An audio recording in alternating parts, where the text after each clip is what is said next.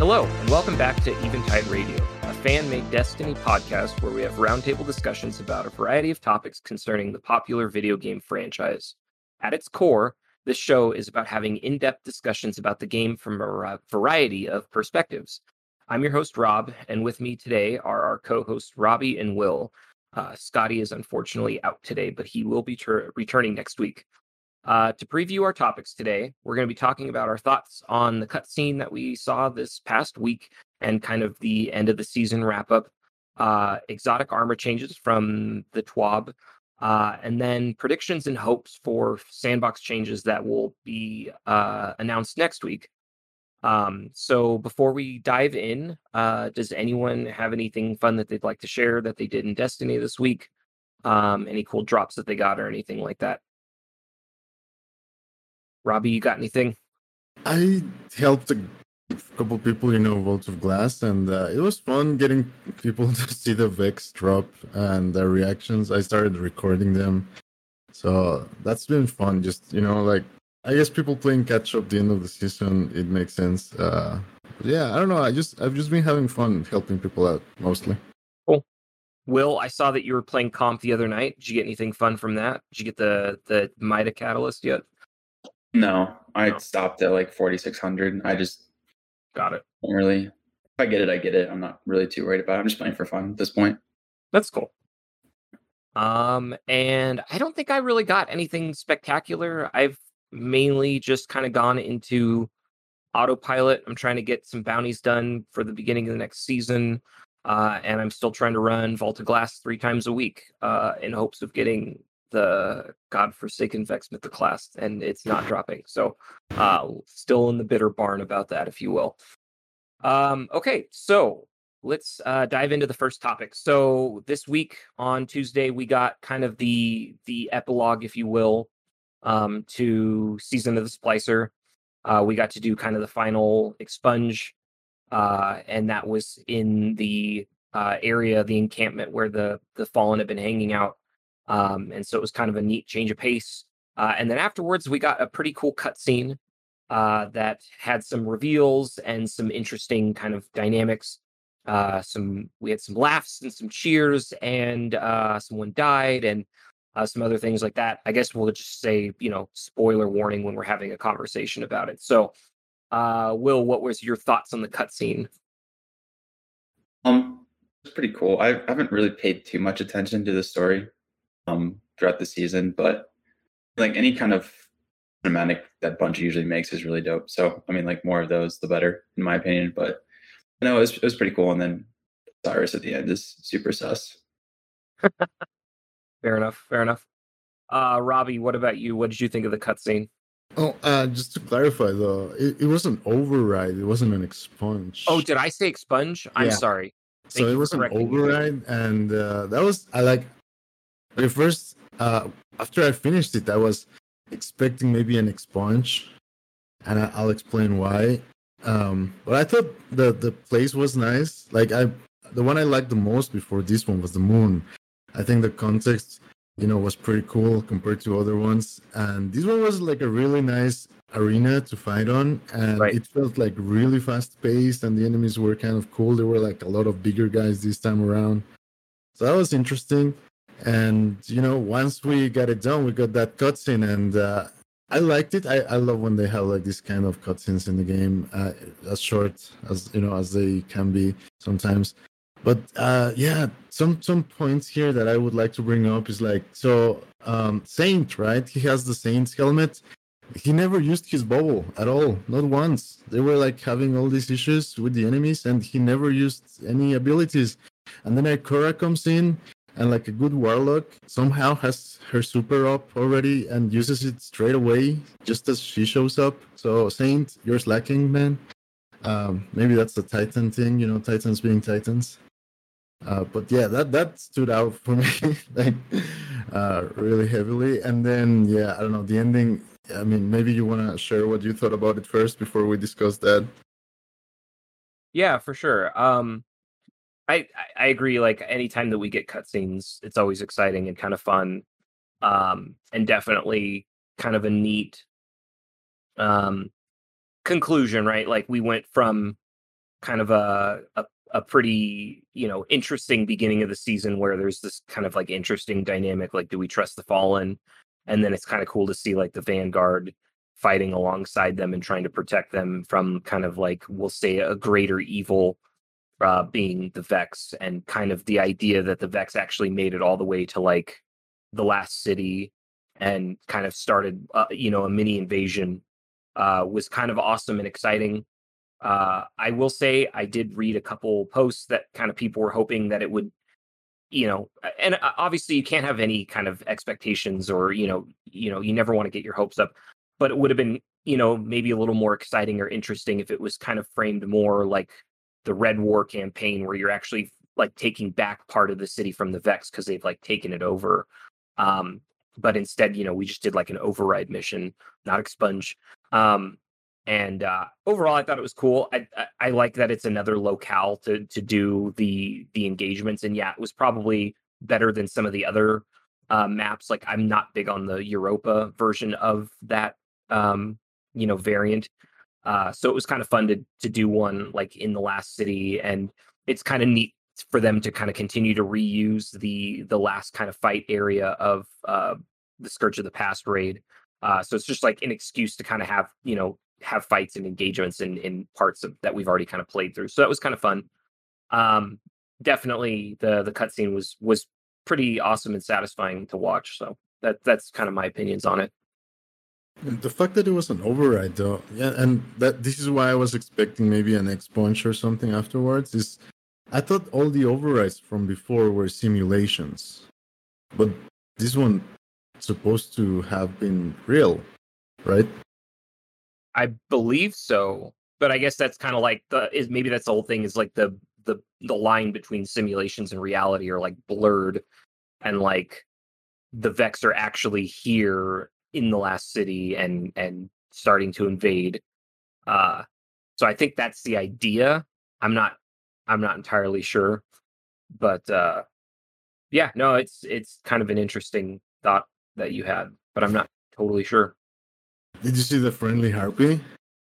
Uh no, but I've I've heard about that, and I guess like if you translate it to Morse code, it says like assistant or whatever, so it's supposed to be uh Asher Mir. I guess is like that's kind of the conclusion that people have drawn, which is kind of yeah. cool. I guess people have found ways to kill him too. Uh, oh. Like you can like push him off the edge and stuff like that. I, I guess, but that's kind of funny.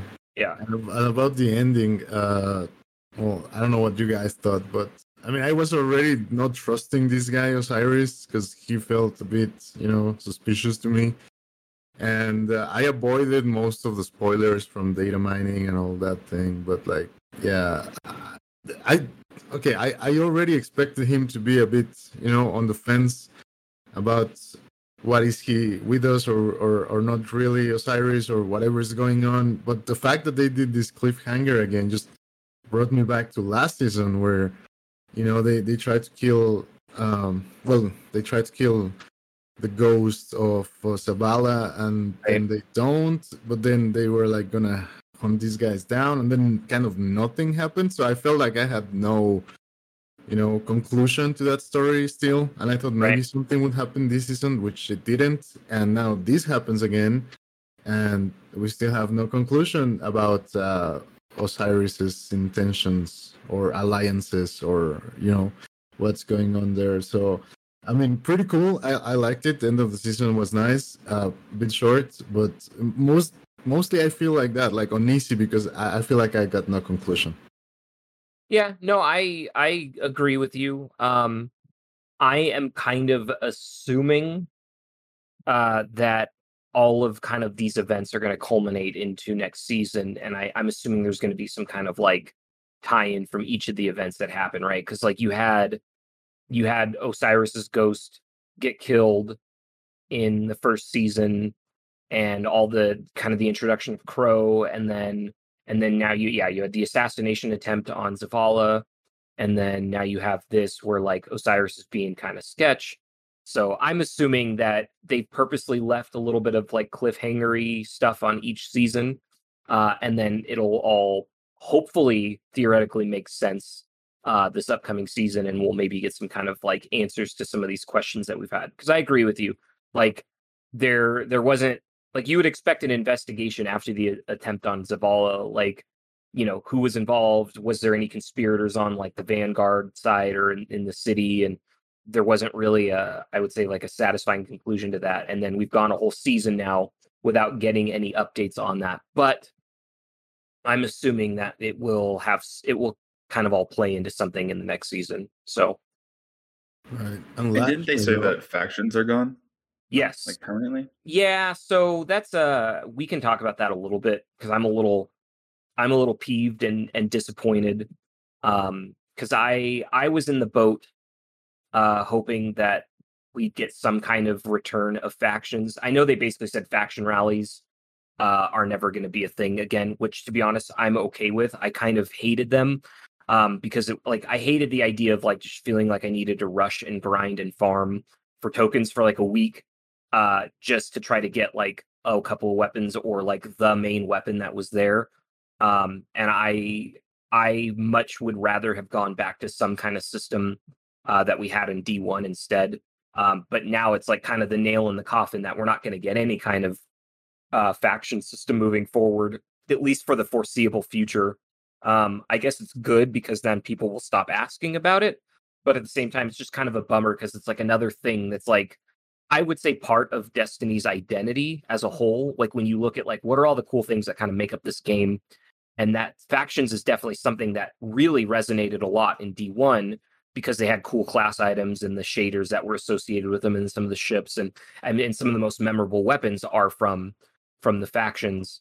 Uh, at least in the case of, of Destiny 1. And then in Destiny 2, they kind of they revamped the mechanic and then it was kind of received negatively and then they've just kind of like dropped it off and now it's like like i said it's just it feels like it's a part of destiny's identity that's kind of being lost um and that that bums me out um and so i i'm i'm pretty pretty un, like sad about that but you know we'll see what they decide to do with it and like it's not like a rock jalal and uh oh what's the new monarchies guy guy's name? I um anyway. Oh, Executor Hideo. Hideo? Yeah, it's not like they're gone. I Gone. I yeah. Um, I just know he's he's the voice actor of uh of Harry from from Dexter. Um, I like that actor. He's just in like Warriors. Anyway, side side tangent. Um, but uh, yeah, I mean they basically said they're gonna like go away, but like they're not gone. It's just you know they're maybe this is a, a way to kind of restructure it even more. So we'll see what happens.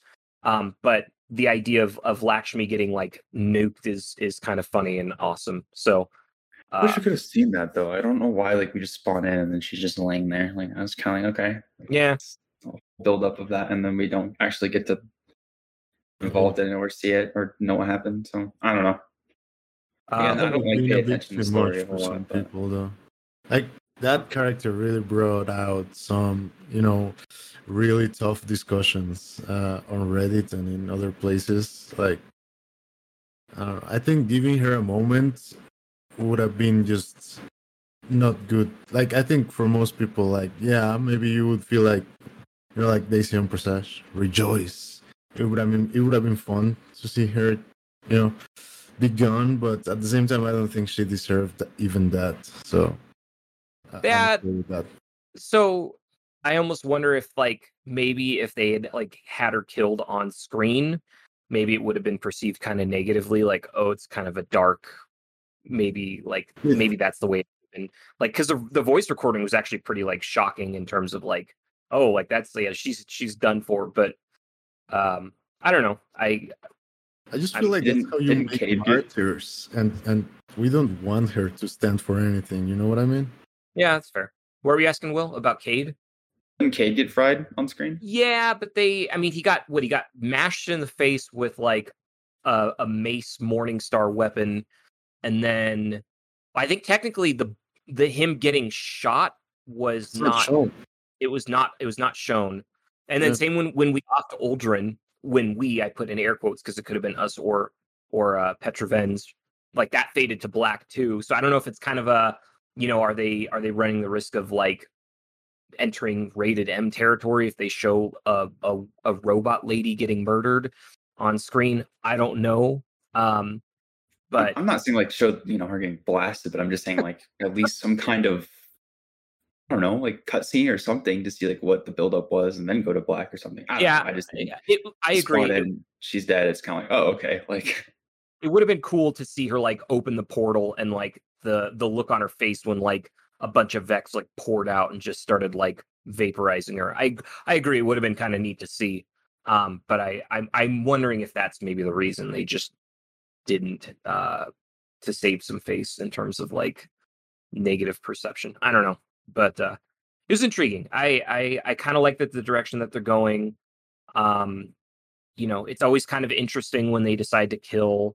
Not to say that Lakshmi or like the faction people are like major major characters in the story, um, but you know, it was like it was a huge deal. Obviously, when Cayde Six was killed, uh, and then to have like a character like Lakshmi, Lakshmi, where I mean they've been in the game since the very very beginning, uh, and you know, there's a lot of lore around Future War Cult, and and you know, she helped us get No Time to Explain the first time around in, in Destiny One. So, like, to have a character like that kind of killed off is kind of interesting um, as like a choice for like the direction that they're taking the story. So, she probably got slide shotgunned. That's why they're getting nerfed again.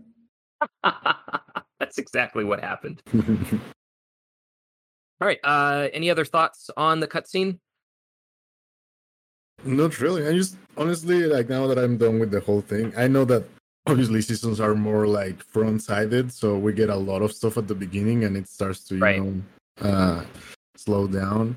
But I feel like well, since I started playing, I'm not the expansions or anything because the campaigns and stuff, of course, they're built uh, in a certain way and whatever. But uh, the seasons, I feel that they're really going in a right direction with storytelling. Like I'm, oh, yeah. I'm really engaged and I'm really enjoying it, and uh, yeah, I feel like it's definitely worth it. Yeah, for sure. And I, I yeah, it's uh, I agree that it is always kind of still feels front loaded at the beginning of the season. Uh, but I will say it is kind of nice that there's at least a reason to log in the last couple weeks. Like, you know, if if you've kind of done all the prepping, you've run all the GMs you're going to run, you've got everything you've wanted to get, and you're kind of like, you know, we talked about this a week or two ago of like, what do you do between seasons? Uh, you know, and do you play other games or you know, do you finish up other bounties and things like that or or quests? Uh, and this is like, okay, at least there's a reason to log in. Oh, we get a new um override mission location. Oh, we get a cool cutscene. Like, at least it kind of caps off the end of the season and does allow you to get some kind of like we'll say conclusion to it uh, and that it, it does kind of feel like a standalone story even though obviously there's kind of a, a cliffhanger with with osiris and and kind of like obviously it's building up to the next season uh, but it certainly is nice when they do something like this um, yeah i guess and, if i think about it like chapters yeah kind of like you're saying yeah that that that definitely makes sense yep yeah and, I have a really quick question. Sorry. To, yeah, yeah, no, go for it. No. Um, so the fallen dude that was like the main guy this season. What's his name? Mithrax. Mithrax. So he is he the same guy that gave us the outbreak? Yes. Yeah. That's kind of cool though. Yeah. That well, and that's that long, and they tied him in. Well, he's been around technically longer than that, right? Because there was a an adventure from Vanilla Destiny 2 where you were on Titan and you had to save him from a a, a hive knight. And I think you can you can choose to kill him, but if you let him live, he like kind of looks at you and nods and then like teleports away. The Rat King mission? Um it might have me been. and my enemy or something like that. Something like that. Yeah, I think that's I think that that's was the same guy. Yeah, I believe so. Yeah. That's sick. I like yeah. That. So cool. so and that's the whole thing is like I guess when you were first doing the outbreak perfected uh mission, if you had let him live, then you could immediately have access to that. Otherwise you'd have to do the adventure over and I guess like let him live or something like that trying to remember what the exact circumstances were, but yeah, basically, if you would let him live, it it kind of fast tracked you a little bit um, to start that, and then yeah, when you do the outbreak mission and that that uh, that captain first teleports in and like slices that dreg that's immune for some reason, that's him. Um, so yeah, he's part of what the House of Light and all that, and and so it's kind of cool, yeah, that there's been this throughput since Destiny 2's kind of beginning that he's been this character that's like always there um, so it's definitely intriguing, and and and certainly, yeah, all of these these story elements kind of all tying in together are very awesome. So the storytelling this season was incredible. Like they did, like even somebody like me who's not really super invested in it, they still did a great job. And like, right, I don't know. I kept on. I mean, like I don't really pay attention to that stuff, but I still like have an interest now, like in what happens and right where we're going from here because it's it's going down. Like it's kind of crazy. So. Yeah, yeah, it definitely feels like it's converging to something like grand.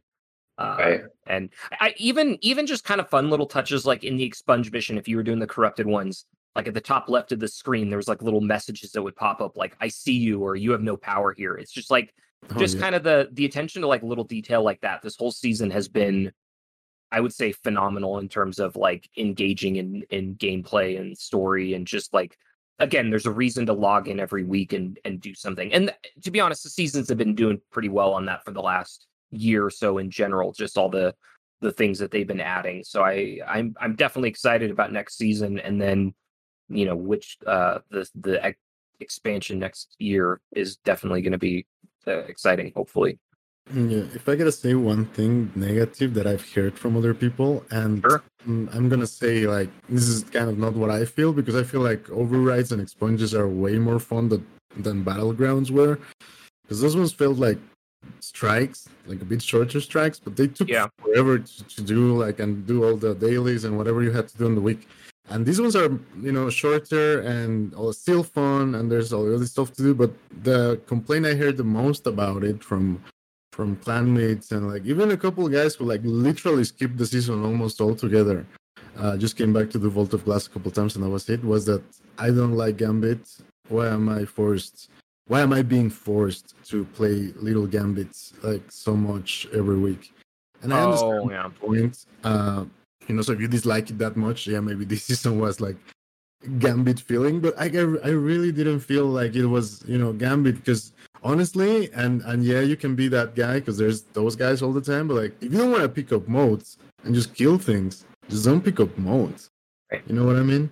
So that option's always there and uh yeah but that was the the biggest complaint i heard you know throughout the season was was that. It was it was too much gambit. Yeah but so so i i understand that kind of like comparison um but you know in in terms of you can't overcomplicate a six man match made activity. Uh, like they've they've kind of done it in the past where uh, God, what season was it? Where like the orbs would drop at, when when you had to protect him, and then you had to like throw him at the middle kind of battery. Uh, people were not doing well with that, and that was like barely a step up in terms of like complexity. I'm doing air quotes around complexity, uh, complexity of the mechanics, and uh, that was not received very well. So it's I think the idea is it's like, well, we can't just have you outright just slay enemies for 10 minutes. Like we have to have some kind of like mechanic to keep you engaged because otherwise people will complain that all you're doing is just like playing like a like a firefight game mode where you're just killing things.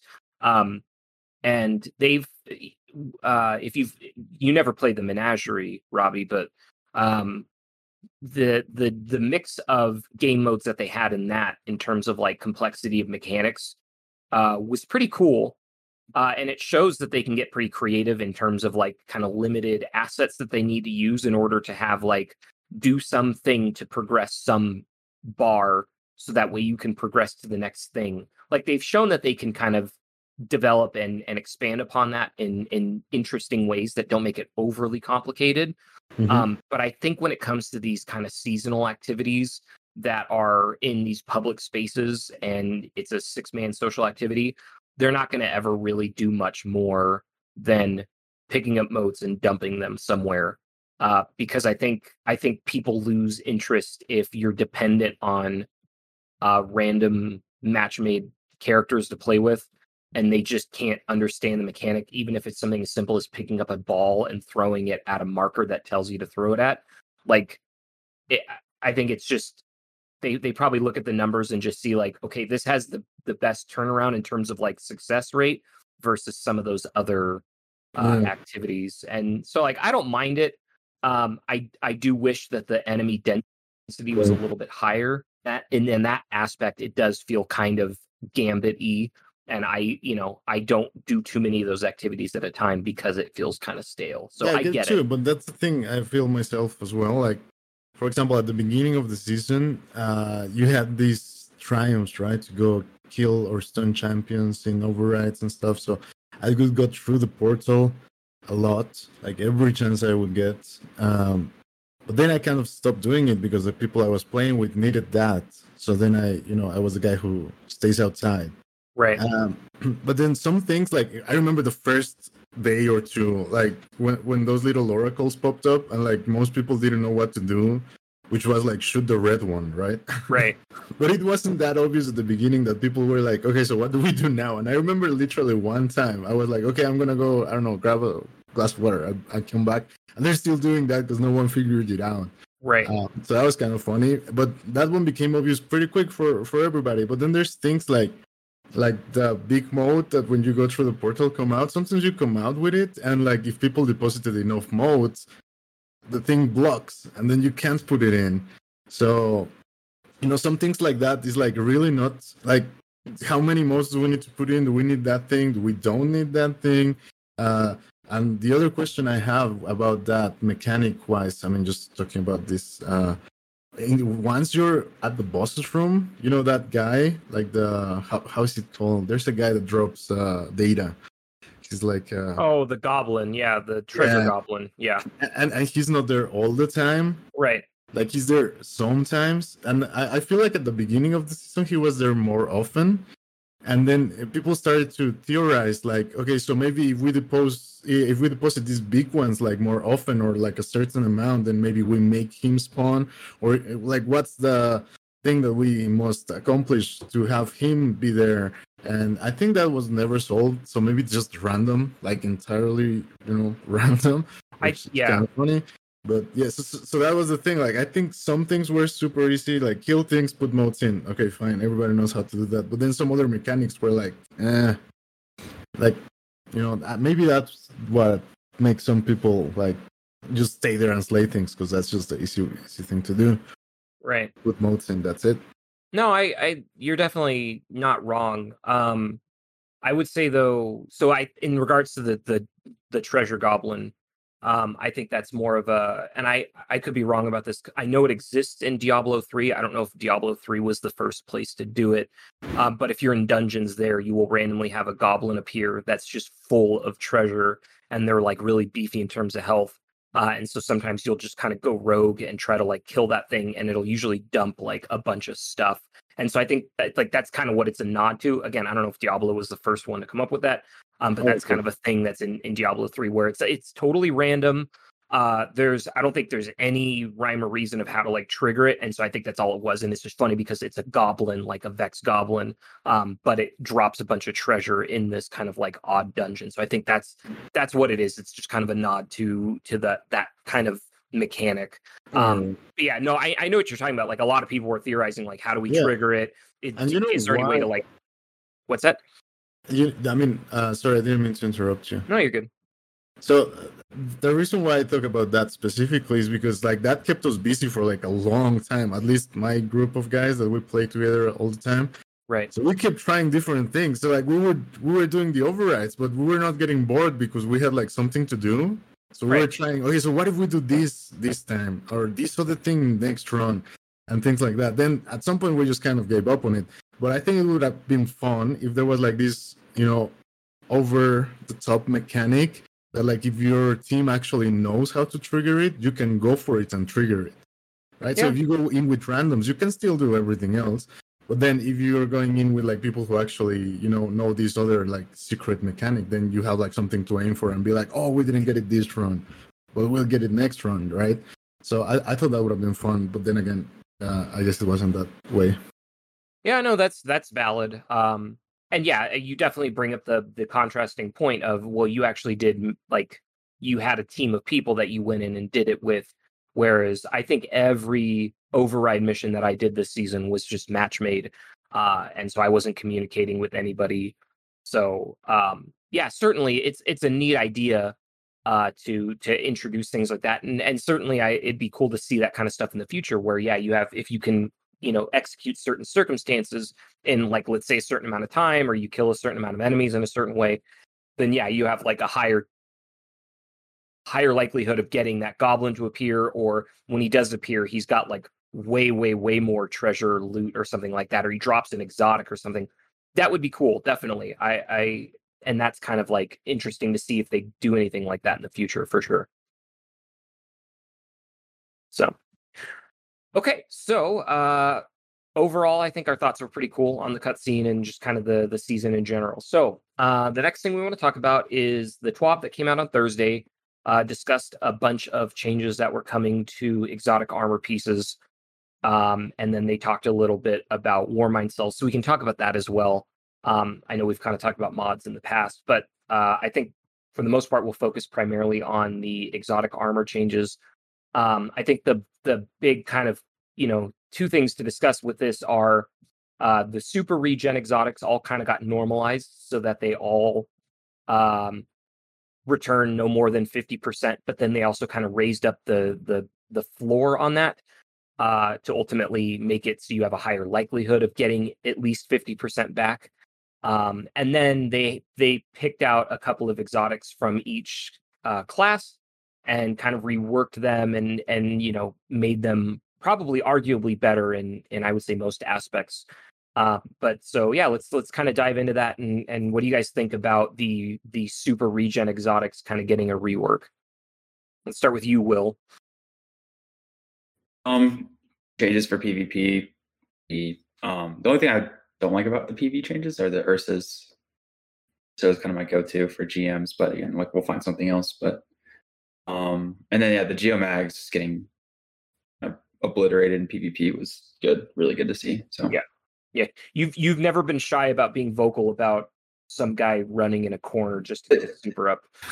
yeah, you're not even playing the game at that point. You're right just into a wall. So you know it's. Right. We'll find something next season that's cheesy, but for yeah. now, I, I'm okay with that change. Like, yeah. it's very welcomed. Cool. And then uh Storm Dancer's Embrace getting that extra ability Oof. added. What do you guys think about that? I wish I had a better role. That's what I think. Yeah. Oh, but yeah, like I think we talked about that one like last week, maybe like uh, it being a bit, you know, underwhelming of a super sometimes, uh, especially right. for high end content. And I, I feel like this is a good bump for that uh, right. subclass and uh, for that exotic for sure. Uh, I think a lot of people used to wear the crown, you know, when they were not on on like if you were not using Geomags and Chaos Reach, you were wearing the crown. And right. so now I feel like the crown got like a because I know that it, it was nerfed before as well. So this is like the second big nerf it gets. And and the these storm dances uh it's gonna be yeah. I, I actually expect that to be really good on GMs next season. Yeah, I think so. I think it that's kind of what I was thinking is is it might serve as a really good kind of ad clearing GMs because yeah, it's like every kill that you get, it does more damage. Um, and the only I would still say the only thing that kind of worries me is you really have to like get in pretty close with with Storm Dancer um to get any kind of like you know to get that damage consistently on there and it worries me that maybe you won't be as you know protected because you are going to be out exposed. So in that in that aspect it is very much like a high risk high reward um, yeah aspect. So uh, yeah, not all the times we need to be like super. Like I I remember running what was it, Warden of Nothing with you, and yeah. I was on the wrong subclass, so oh, I didn't right. have my Chaos Reach. Right. Even though I was wearing my Geomags, I didn't have. I didn't even have this exotic on. And and we still managed to melt the boss with That's me on, on like a soft power subclass at the time. So if this gets buffed, uh, you know, especially on these bosses that you can actually melt, Ah, right. I feel that it's not gonna make that that big of a difference. Like it, it's gonna work for ad clear and it's gonna work for for boss damage if, if it's like a nukable boss. For sure. Well, yeah, I, I really, yeah. Sorry. I think like that gives Tree storm Stormcaller more like lethality and PvP. I'm always with because that's my yeah, my always my go-to subclass. So that's what I was in D1 and then D2.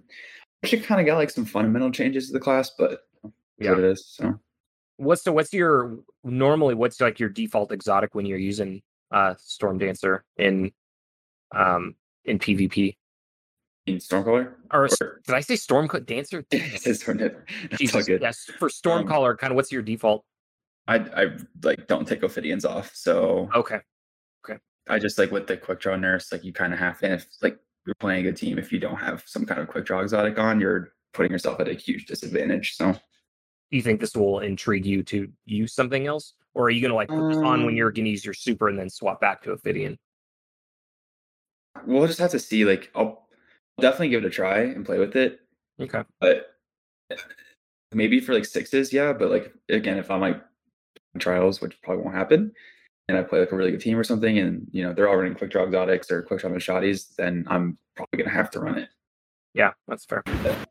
I don't think it's gonna be that big of a deal in threes, like trials, because you know you're not getting many kills anyways in a round. But I think sixes, it could be it could be pretty nasty. Cool. One thing I did notice, and uh, I would love to hear what you think about this, Will, because I, I remember in the previous episodes I talked about how a lot of these high-end content, especially for PvE and, and both PvE and PvP, sorry, uh, for PvP it was more about like you know Chaos Reach being extremely aggressive, and then for PvE GMs we're relying on things like Ursas and Phoenix Protocol and being more defensive. And I feel like a lot of these changes actually, uh, ones that I you know looked at them like overall, seems like they got nerfed a bit, like the aggressive ones for PvP, but these defensive ones got nerfed for PvE. So they're they're trying to get you know rid of our Ursas and our wells and and give us more aggressive um, you know options for for GMs and, and things like that. So it's kind of funny because I feel like I'm definitely gonna try to be more aggressive on PvE content now. I personally don't think that geomags are an aggressive exotic. I mean, most of the people that ran them would just wait for their super and then run into a wall. But but I'm I'm, I'm with you on like the defensive supers. I'm kind of okay with it though, because like the same thing every GM just gets kind of boring. Like, I want to try new things and I want things to be good too. So no, I'm happy with all the changes. Yeah, the, but the storm bracers are going to be sick. I'm ready to try those out. I so I, I agree with you guys. It just I feel like with with the nature of of GMs, like you're always gonna have to play passively to a certain degree because of just how squishy you are.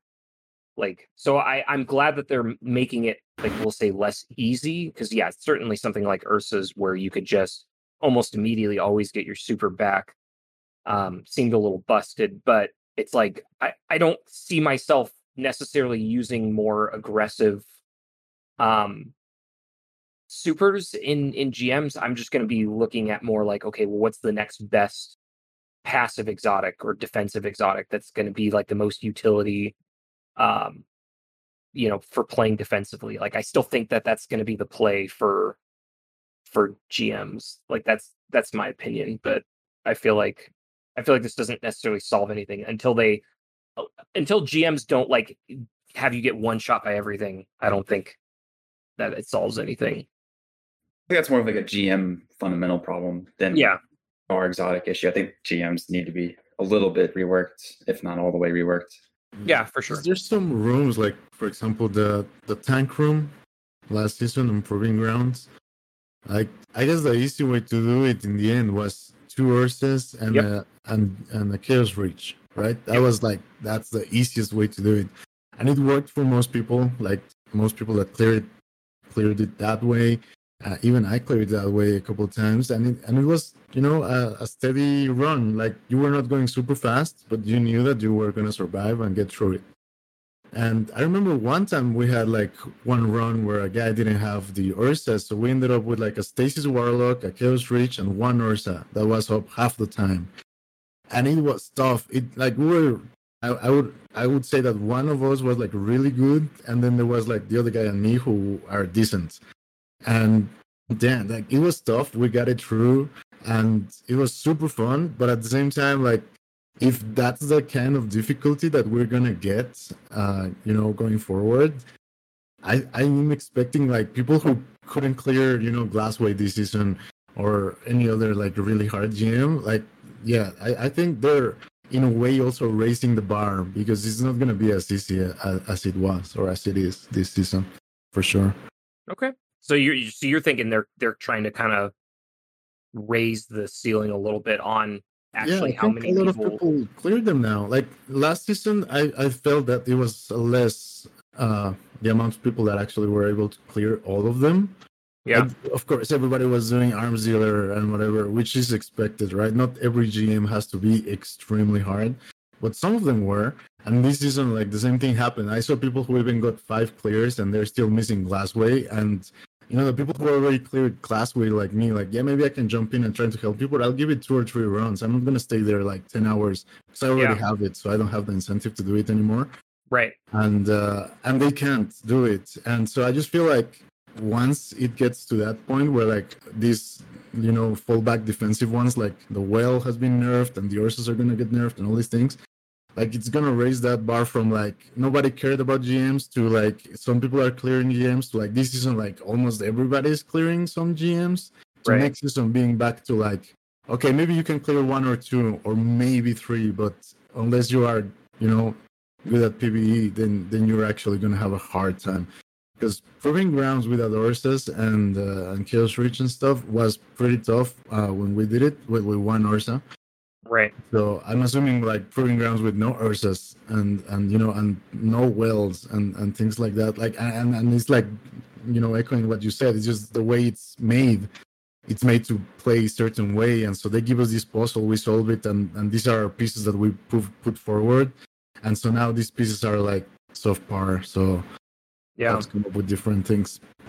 Yeah, I so and this is obviously not a completely true statement, but like you brought up proving grounds from last season, which I I I played that strike many different ways with many different groups, and the only I think the only times that I consistently made it to the end were with two Ursa Titans. Um and it and we've kind of talked about this before, like and it's not quite the same thing, but when you're playing certain game modes like in PvP and it it feels like sometimes certain exotics are like that's the only option that you have. It's it's kind of unfortunate that it feels like right now with certain GMs and I know this is not a true statement. Like you you can have some of the best people use any loadout that they want and still do well, but I'm trying to kind of make like a generalized statement for let's say a large majority of the population who you know plays this in a in a casual sense versus like a, a hardcore all day every day aspect but it feels really unfortunate when you kind of feel forced to play a very specific loadout for that gm and it kind of takes away that agency to the player.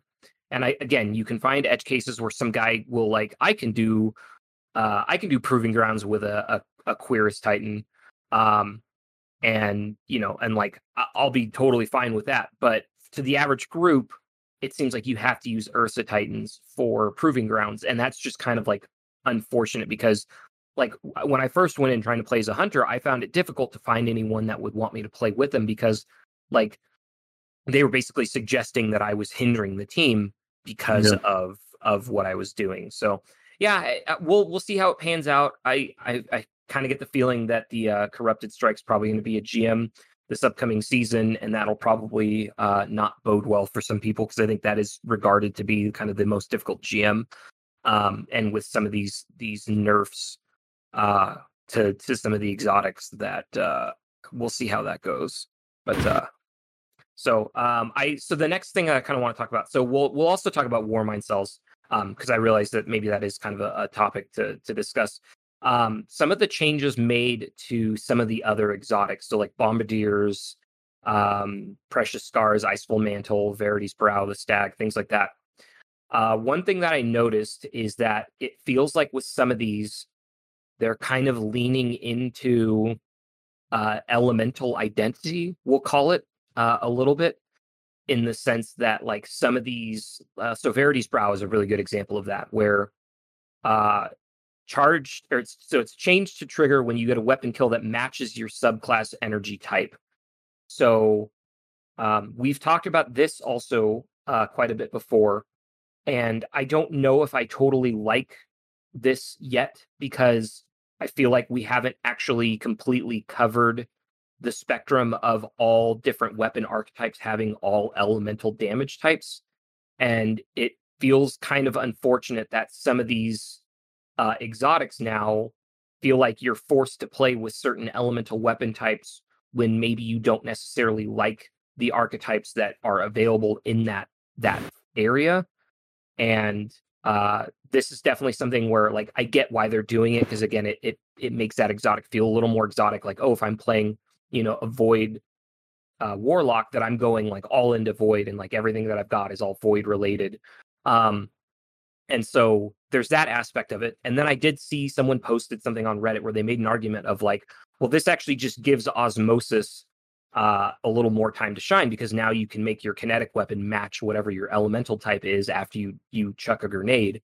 Um, but now it feels like you're forced to use a weapon with osmosis, and so like the weapon's only half as good because you're losing one of those perks just so you can kind of have it synergize with your exotic.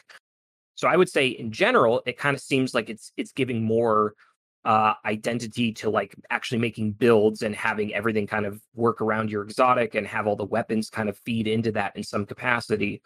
But it also does feel like it's kind of restricting because at a fundamental level, we don't necessarily have all elemental weapons and all archetypes yet. So, what are your guys' thoughts on that? I like osmosis sometimes. I feel like if you have a warlock with a lot of discipline, it works out kind of you know pretty well because usually discipline is a high stat for warlocks as well. I just don't know how it would be for other uh, classes. So I kind of agree with that. At the same time, I do feel like build making is extremely interesting in this game, and so this like level of complexity that is coming through it's a good thing in a way because I think it stops. Like there will always be like a cookie cutter, you know, guy to like put this on and that's it, you're good. But I think for the guys who want to, you know, dive deep into like making a, a build, uh, this is a good step. So I, I like it. I think okay. it's good, especially if they're gonna switch the the light subclasses to kind of how uh, stasis works. I feel like this is gonna tie in uh, really well with that because you're gonna have like some variety even in between. Like if if Void were to work as as Stasis works, and your Void Warlock was different than my Void Warlock, even even if we were on the same super, you know, having the same Exoticon, we would still play different. Right. We would still be playing to achieve different things or to trigger different things in our own build. So I think that's a that's a good move. Okay. What about you, Will? Like, I, I just are we really getting like a light subclass change though? Are, are these the subclass changes that we're seeing right now? There's a, there's been a couple changes that we've seen, but like, are we getting something bigger well, this I, fall or later? I yeah, I think I think I could be wrong. I, I should probably try to find the article before I I eat my words. Um, but I think they were they basically have been discussing the idea of restructuring the light subclasses to a similar manner in the way that the the stasis subclass is right now. Okay, that, that's some it, that's something further down the road, but it is something that I think that they are looking at.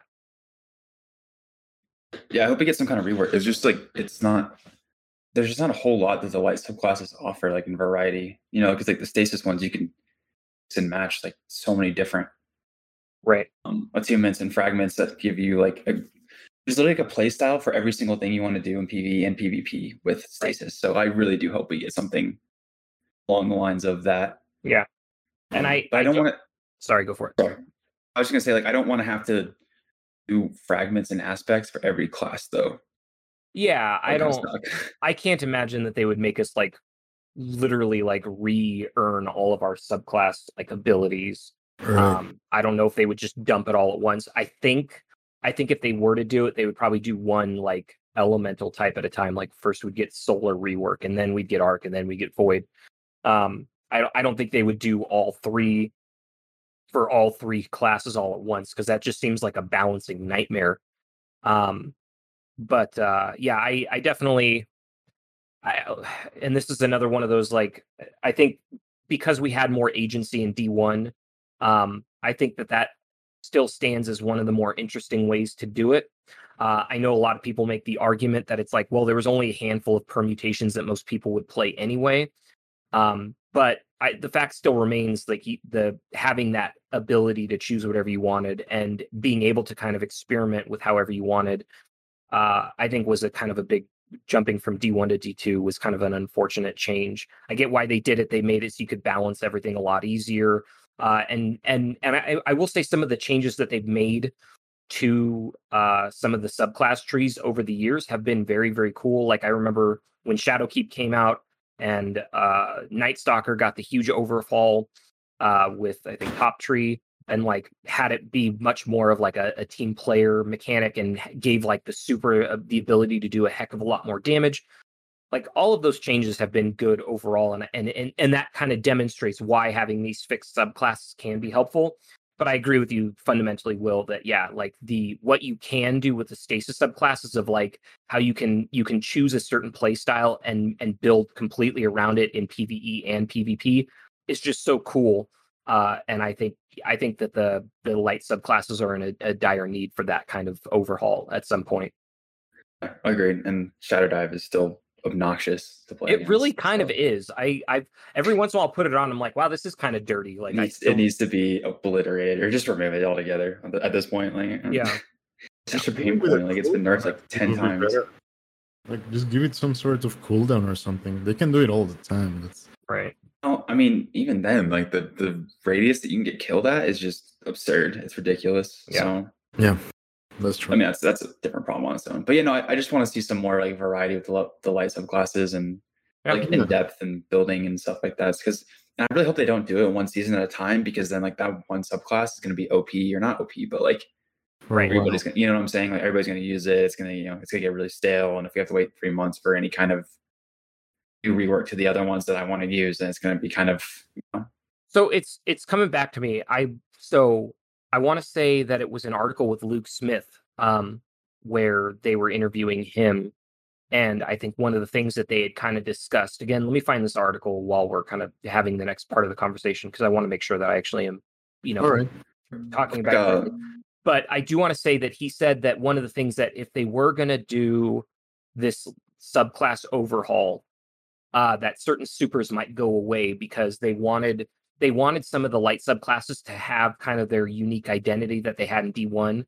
So the idea was, well, we could get this, but unfortunately, like Void Warlocks were going to lose. Um, uh, what's this? Um, what's the super that's got handheld supernova? The middle tree. Basically, they'd lose the middle tree super because that kind of broke. Warp? Yeah, Nova Warp. That it kind of broke the the archetype that they always kind of envisioned uh, Void Warlocks having, and that basically we would go back to having just Nova Bomb being the super, but there might be variants to it, like where we might get like Lance back or the one where it splits into three uh, or something like that. But basically, some of the some of the kind of unique parts, like Gunslinger, might lose like throwing knives, uh, and and their super, their middle tree super, and that it'll go back to having just the Golden Gun variants, um, because because basically that was we'll call it like maybe kind of a compromise where we got these new supers with Forsaken that kind of broke the mold of each of these subclasses. But as a result, it also kind of broke the original like vision, if you will, for what those super identities were supposed to be. Um, in in kind of replacement of of uniqueness and so if they were to kind of go back if they were to restructure it and make it more like stasis that you might end up actually losing some of those supers as kind of a a, a trade-off for it because mm-hmm. it so, so yeah let me let me verify that let me find that article um, no, but i understand so it was like a different level so it was like if now we have the the it will have three supers for stasis basically plus all the stuff underneath that changes you know the grenade and and what the grenade does what the melee does all these things but you would Right. still have like three different supers on the top, which we don't on Stasis. So if we were to change those directly as how Stasis works, we would have to choose only one super and keep that. Well, they would have to choose one super and keep Yeah. that. And they have all the stuff underneath it, like on a layer. Yeah, okay, that that makes sense. Yeah, I I, um, I see what you're saying. Do you remember the um G one hammers taking game? oh yeah yeah when they were like You could Like, you they could could- throw they about like a hundred of them per. Like yeah and they, minute, they could eat like two golden gun shots like Yeah. they were, yeah they were so stupid Or like when Shade Step didn't have a cooldown, you could literally just Shade Step all over the place. Yeah. um yeah, okay, so I, I did find it. It's a Polygon article from uh December 2020. So it was like after Stasis came out. And yeah, it's with Luke Smith and uh yeah, so he basically there isn't a planned release date for updated Arc Solar and Void Supers, but on a long enough timeline, it's something uh, Luke Smith is passionate about. Um, and yeah, he said he explained that the all the the subclasses Hunter, Warlock, and Titan are kind of homogenous, and he noted that revisiting the super systems uh, for these classes could provide a chance to hone them, and that's kind of where he talked about like a lot of this tight or a lot of the supers kind of feel samey now, uh, and that it would be idea of like you know having each of them kind of feel back to their kind of intended design. So it's a Polygon article. It's pretty interesting. Uh, you can find it pretty easy. I and it, it's funny. Like we're t- I'm I'm asking or pretending like this was not a big deal. Like a bunch of people made videos kind of discussing because yeah, basically he said we'd be losing some of the supers that we've gotten over the years. Um, so. Didn't they say like they, there was like one specific subclass that they kind of set the bar at, like they want to bring everything up to? I forget what it was, but was like Tree Golden Gun. They said is exactly like where they want subclasses to be. I think so I think so. Bottom Tree Nova or something. Yeah. Bottom Tree Nova is tragic right now though. So right. Okay, yeah. So so so this is yeah, this is what I, I was looking for. So Luke Smith said it's much easier for me to look at Nova Bomb and say Nova Bomb is like IP defining, right? Uh, said Smith. It's IP defining super, get rid of Nova Warp. But in that case, Smith is talking about a classic Warlock ability, Nova Bomb, and comparing it to a mediocre PvP only super Nova Warp. Uh, cutting Nova Warp might hurt some fans, but it's generally pretty safe. More people like Nova Bomb than Nova Warp. For other subclasses, though, the decision wouldn't be as easy. So there you go. So right. Uh, yeah, so that that was very much a conversation, and and it it will probably be some kind of restructuring at some point.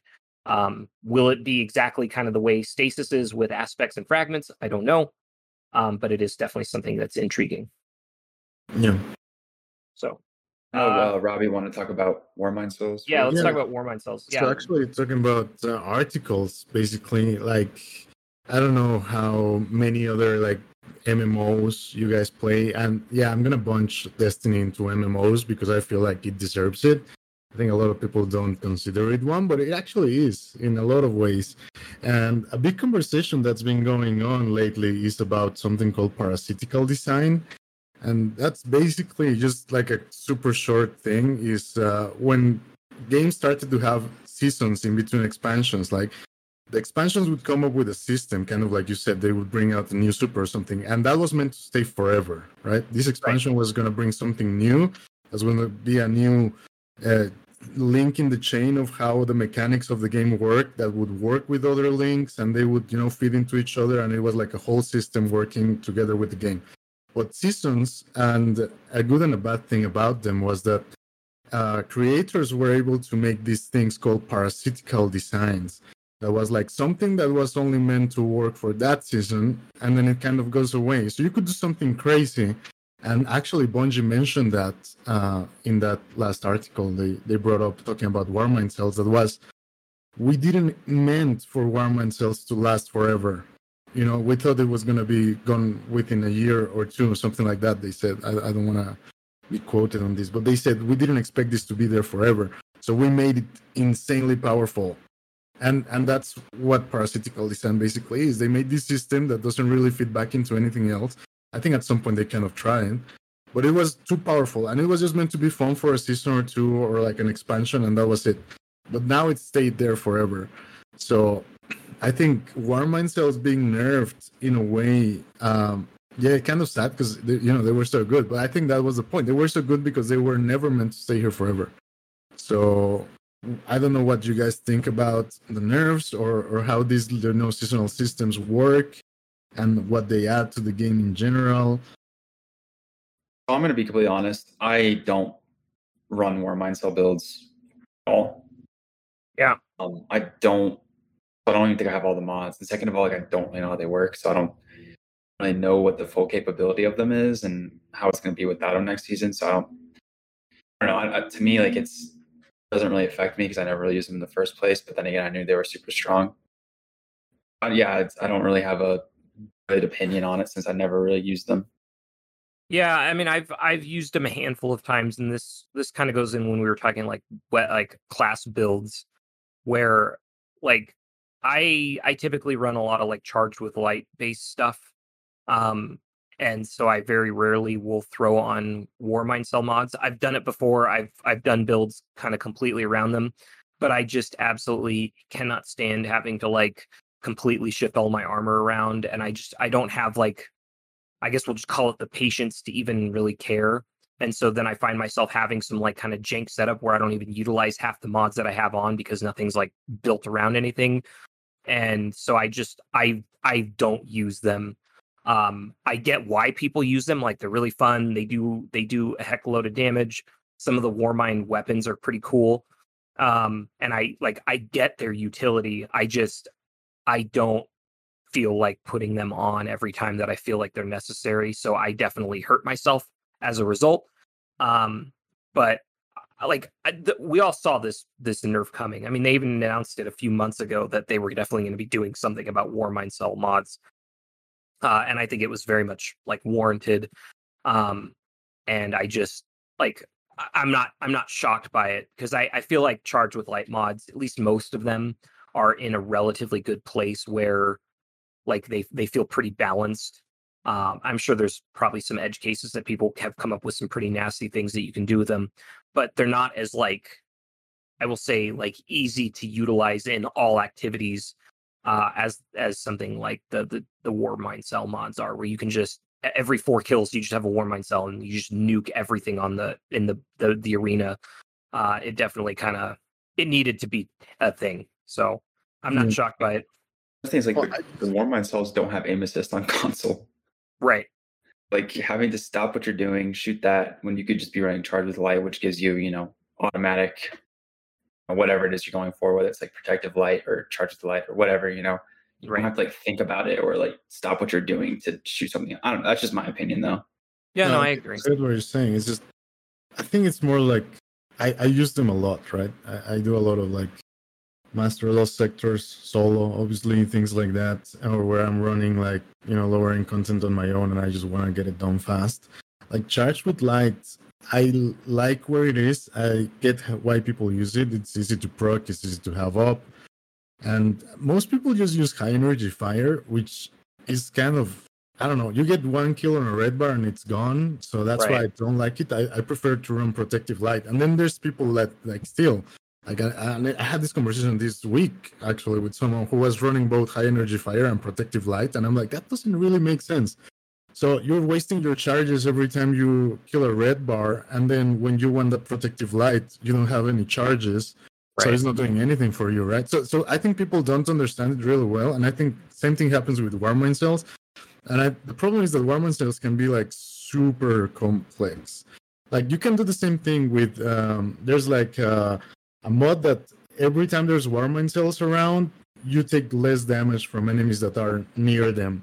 But it gives you also an extra advantage because it makes them glow red, so you can see them even easier. You know, there's there's suppression, so you can shoot the Warmind cell and just kind of like blind everything around in a whole room. Uh, Global Reach is just extremely powerful because it costs one energy, and you know if someone else like me is running Warmind cells and you have just that one mod that costs one energy on, and you shoot one Warmind cell, that's it. You blow everything up, and you know. So I think one of the things I heard a lot before was, uh, and I, and it fits into this parasitical design thing, is like only certain weapons used to, or were meant to make Warmind cells and then they brought the Seraph and then the IKELOS, and, and that was it, right? But then they still drop now, and Sunset is gone, so these guns are staying.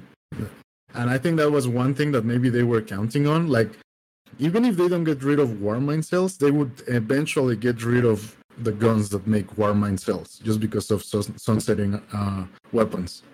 But that's not happening now. So a lot of people were asking, well, now give me a mod maybe that makes other weapons uh, make Warmind cells which also I don't think is going to happen. But they did give us the void explosions this this season on the artifact, which I completely abused with my warlock. Like things like the Lesto, you just kill like I don't know a couple of guys by not shooting at them, by shooting near them just to kill them with the explosions, and suddenly I have five Warmind cells on the ground. Which that means that I can have one so that I take reduced damage. I can have uh, the other one to blow everything up you know and it just keeps going and it's it's if you utilize it properly you can do incredible things that i cannot do with charged with light And Right. yeah, maybe for some other content, like when I'm doing GMs, I mostly definitely use um, protective light just because I feel like it's a, a must. Like I don't want to get you know sniped in one shot by by a random dreg somewhere. And Warmind cells might be a bit harder to use just because of the nature of the content and having to you know hide behind corners and all these things.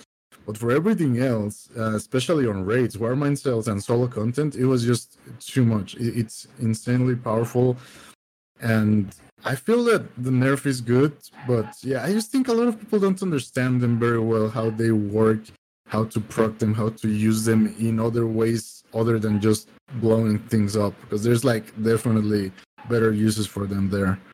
Oh yeah. Well, and that's they didn't nerf any of those mods, so I think that's if anything, it'll it'll those people that have been using Warmind cell mods might revisit kind of how they do everything. The unfortunate thing is aren't like a lot of the explosive ones are solar based on your armor, but like the protective ones are like void or arc based, right? So it's going to force people to like recast all of their armor pieces in a different elemental type. So I don't know. It's Yeah. intriguing. I, I think it's I think it's good that they they did it. We all saw it coming, and yeah, I agree with you in the sense that yeah, there's a lot of mods that were just never touched. Um, but I think that's part of it because the the explosive ones were just so powerful that it's like, why would you run anything else? Um, Exactly. Because even in GMs, you can nuke everything. Yeah, you, you, yeah, you could nuke everything. That's that's crazy. But I kind of agree with you saying right now. Like, and I see it, and it's gonna sound a bit insane, but we've been using explosive payload and time payload for champions lately. I think everybody caught up to that lately. And uh, bows are coming back next season for overloads with the Right. explosive payload or time payload. It's gonna make it, you know as good as it was last season actually. And uh, solar explosions, like and and warmind cells. I think the the nerf is funny because yeah, everybody's gonna say you know they're not as useful anymore. But I actually feel kind of the opposite way.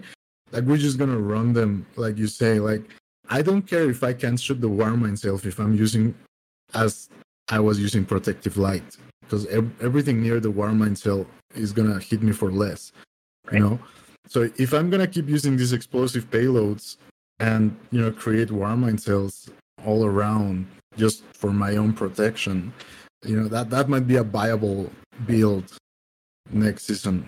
Yeah. Um, so I think it the nerf is kind of good because it's gonna make a lot of people consider them in a different light. I, I don't know. Yeah, no, I I, I I think it'll be good. I think it's healthy for the game, uh, and I think it it moves people away from playing one specific play style. So I think it's good. Um, The only other issue, and sorry, I, I no, I don't want to drag this longer, but like, uh, the only other issue now is the same thing. Like, so if you're gonna keep them around and not be so powerful because you want to stop this system from being so overpowered, give us more guns. And it comes back to what you said from before of like having to run specific energy types on weapons that maybe we don't have. So, but now if we're gonna keep this system, we should definitely see, and I hope we see more uh, weapons that can spawn warmind cells. Okay. Yeah, definitely. I I think that's a maybe another conversation for another podcast that I think we should have. But I agree with you. Yeah, I think I think if they're going to be around, then there needs to be a new overhaul with new sets of weapons. So, all right. So let's talk about our last topic, uh, so we can wrap this up relatively soon. Uh, so any hopes, uh, dreams, uh, predictions for what we're going to get told uh, in terms of sandbox weapon changes for next season? Uh, Will, let's start with you. Um, I want to see some kind of change to slugs. Uh, are they too too much Shot- range? Well, they're just I just don't. There's no difference between somebody slide shotgunning you and then somebody one shot or body shotting you and getting you one shot and then finishing off with the melee or you know whatever, mapping you from 15 meters away with Chappie or something like that. But I, I don't know. I just I want to see something change the slugs and then hope the fusion rework is ounces like Bastion shit like that right now because the, that that is oppressive and GLs. But as far as everything else, everything else feels pretty fine. Like I think 40s are in a good spot, 120s are in a good spot. Um, Not gonna change. It's tragic, but is what it is. I think snipers need to be addressed again. Flinch. Like I can't I have no confidence in challenging a gunfight anymore, even if it's somebody who isn't like a good sniper. Because it just I feel like you hit if you flinch them, I think they're more likely to hit the shot than than not like them not getting flinched. So Yeah. uh, those are some things I like to see touched on before we uh next season. Cool. What about you, Robbie? I think the one that stood out for me was linear fusion rifles because it's some they they showed some of the mods that are going to be there next season, right? And fusion rifles and linear fusions are on the same one, and I feel like the cost of the mod is so high that it kind of reminds me of like what grenade launchers are now or what sniper rifles used to be, and unfortunately the the good rolls I have on linear fusions are actually ad clear, so like I will have things like you know Firefly and Outlaw uh, things like that. And I think the buff that they got was not enough to make them viable to, you know, boss damage or actually champion damage or things like that. So I'm kind of expecting a big bump for linear fusions again, if that mod uh, is actually going to be, you know, useful at all. Okay. So you're talking about just want to for PVE, correct? Yeah, for PvE. Okay. I want to touch on those really quick. Are, what happened? Like I thought those were supposed to be like to get this year or this season. Did they, are they just not good or wh- I, yeah, I've never the thing. used they them. got buffed. A li- they got buffed what, like 15%, except for Yeah. the Sleeper got like a twenty five percent. Yeah, no, no, yeah, 16 actually. It was they, they got buffed Okay. twice, but then the problem was that even that one, it being exotic, it gets out DPSed by a legendary with Vorpal, Right. which makes it, you know, a waste of an exotic. Um, so and they, I think they wanted to get them kind of in par to what they did for rocket launchers, but it just didn't happen because since you have more ammo than you have on rocket launchers and you can shoot faster than you have on, ro- on rocket launchers, then yeah, it makes sense that it doesn't do as much DPS. But even with a full, uh, you know, like unloading all your ammo on a boss, it's still not going to do as much damage as a rocket launcher. So it, they still kind of, I mean, yeah, they got buffed, but they're still mostly for ad clear and and yeah, they, they don't feel good at all in PVE. They're they're really underwhelming. That that really sucks. I Yeah. thought this is gonna bring a new archetype that we could actually do some damage with. Uh, Aren't they one of those seasonal mods next season? Yeah, they are. We can talk about that next week. I don't want to a whole new conversation, but yeah, I just I they were gonna be better than what they are because I everybody told me don't use them, so I was like, oh, okay. Yeah. Yeah, they're just kind of meh. They're they s- there's stuff that just out out damages it still. But Yeah, I will say though, like that this season clear. it's actually given me like the first incentive to actually go after PvE weapons. I think like the PvE weapons we got this season were actually really cool and really good. Yeah. Like, they look cool too. Like the, the aesthetic and the theme, I really like that. So I hope we get more of that.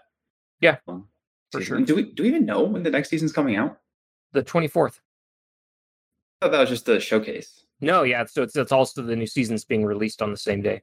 They're gonna drop the showcase of the new season the same No, time. I actually kind of like that. showcase for the next expansion. Yeah, correct. Yeah, so the, the I, show I mean, like, feeling they're gonna show off the new season too, right? Uh, yeah, they'll because didn't they do that like, two or three seasons ago? Like the the day that they announced the next expansion, or the day the day they previewed the next expansion is when a uh the the next season dropped, and they they didn't do any kind of that was um season of arrivals. They didn't they didn't do any kind of like preview or trailer for it. They just dropped it the same day that like Beyond Light trailer came out or something like that. So I think they're they're just they're not going to really hint at what the season's about yet. Um, they're just going to, I think, just drop it the day. I'm actually okay with that. I like yeah, that a lot. I, am too. Because then it doesn't build doesn't build up any expectations or like Right. I I can't I can't stand like reaction videos that kind of stuff. Kind of makes me cringe a little bit. So It's just like Uh, super. I I love that. Like they they don't tell you anything, and then like it just drops, and yeah, you know, it's Yep. just yeah. and I just, don't know. Just I let like people just let people play it. Yeah. No, I I, I Right, agree. Yeah. Exciting Tuesday. Yeah. It will be. So Did Did you guys see that? Um, content creators got this like mysterious like crank box that plays Savathûn's song. I think so. I heard about that. Oh yeah, yeah, I saw that. Yeah. Cool though. Twenty the twenty fourth is gonna be insane. We should have like an episode dedicated towards that. We should. Yeah. Because that's going to be Have one episode next- we always next talk about. expansion. Oh yeah, because I'm sure they're going to show off a lot of stuff. So We're gonna have a lot of content to talk about. definitely. No. So I'm excited. So, All right. Uh, I guess in terms of what I'm hoping for, I know I don't think the the buffs to scout rifles and hand cannons in PVE are coming this season. Um, but I'm holding out. Like that's that's what I'm hoping for. Is I would just like to see a little more utility of those weapons in PVE. But um, you know, I Wait, I they, think- they are coming next season. are they? Yeah, yeah, they came out and said scouts and hand cans are all getting buffed and LMGs. Yeah, but did they say it was actually going to be this next season, or if that's just on their radar? That was like they gave stats for like what what was coming out next season. Maybe you're right. Ago. Uh, maybe you're right. I'm pretty sure. I, I think I'm. Well, the the transfer weapons is gonna be next Thursday. Yeah, but the act like the actual numbers and all that. Yeah, but I will might this was a couple right. weeks ago. I think that Yeah. they came out and said that that stuff is getting a buff, which is gonna be super cool because Hung Jury is gonna be my baby next season. Right. Yeah, I'm excited about that and a couple other things. So, the yeah. Fatebringer, if I can actually get my hands on one. and I'm I and just in general, I'm excited that uh fusion rifles are going to become a champion mod. Uh, so they'll get a, a chance to to shine. So I'm excited about that. um, Yeah, all right. let's Does anyone have any go backs? Anything they want to talk about? No, just uh, really. looking forward. Honestly, like I'm super excited for next season, and uh, it seems to be like a lot of changes, so that's gonna be pretty interesting. And uh, yeah, Yeah. I'm uh, I'm both dreading and happy about how things are gonna turn out. Yeah. I'm I'm hoping crossplay will be good. That's that's what I'm also Yeah, I, excited about. Same. And then like hope it's just not a long slog between now and ever the next expansion is going to come out because that's all Yeah. we have a lot of time, you know. Yep, yep. So I mean we got almost seven, eight months until the next expansion drops. Maybe not that much, but Yep. Yeah. I, I just hope we have some kind of good filler content between. It's not going to get boring after, you know, a month. So, Yeah, I agree. All right. Well, thanks everyone for listening. Um, hope you enjoyed the show and hopefully tune in next week for the return of Scotty. And he's he's moving this week, so he'll tell us all about it. Uh, and until then, exactly. And until then, uh, thanks for everyone listening and have everyone have a great week. Thank you. Ciao. questions, comments, or something else you want to say, email us at eventideradio at gmail.com or get in touch with us at any of our Twitter handles, all of which can be found in our podcast description.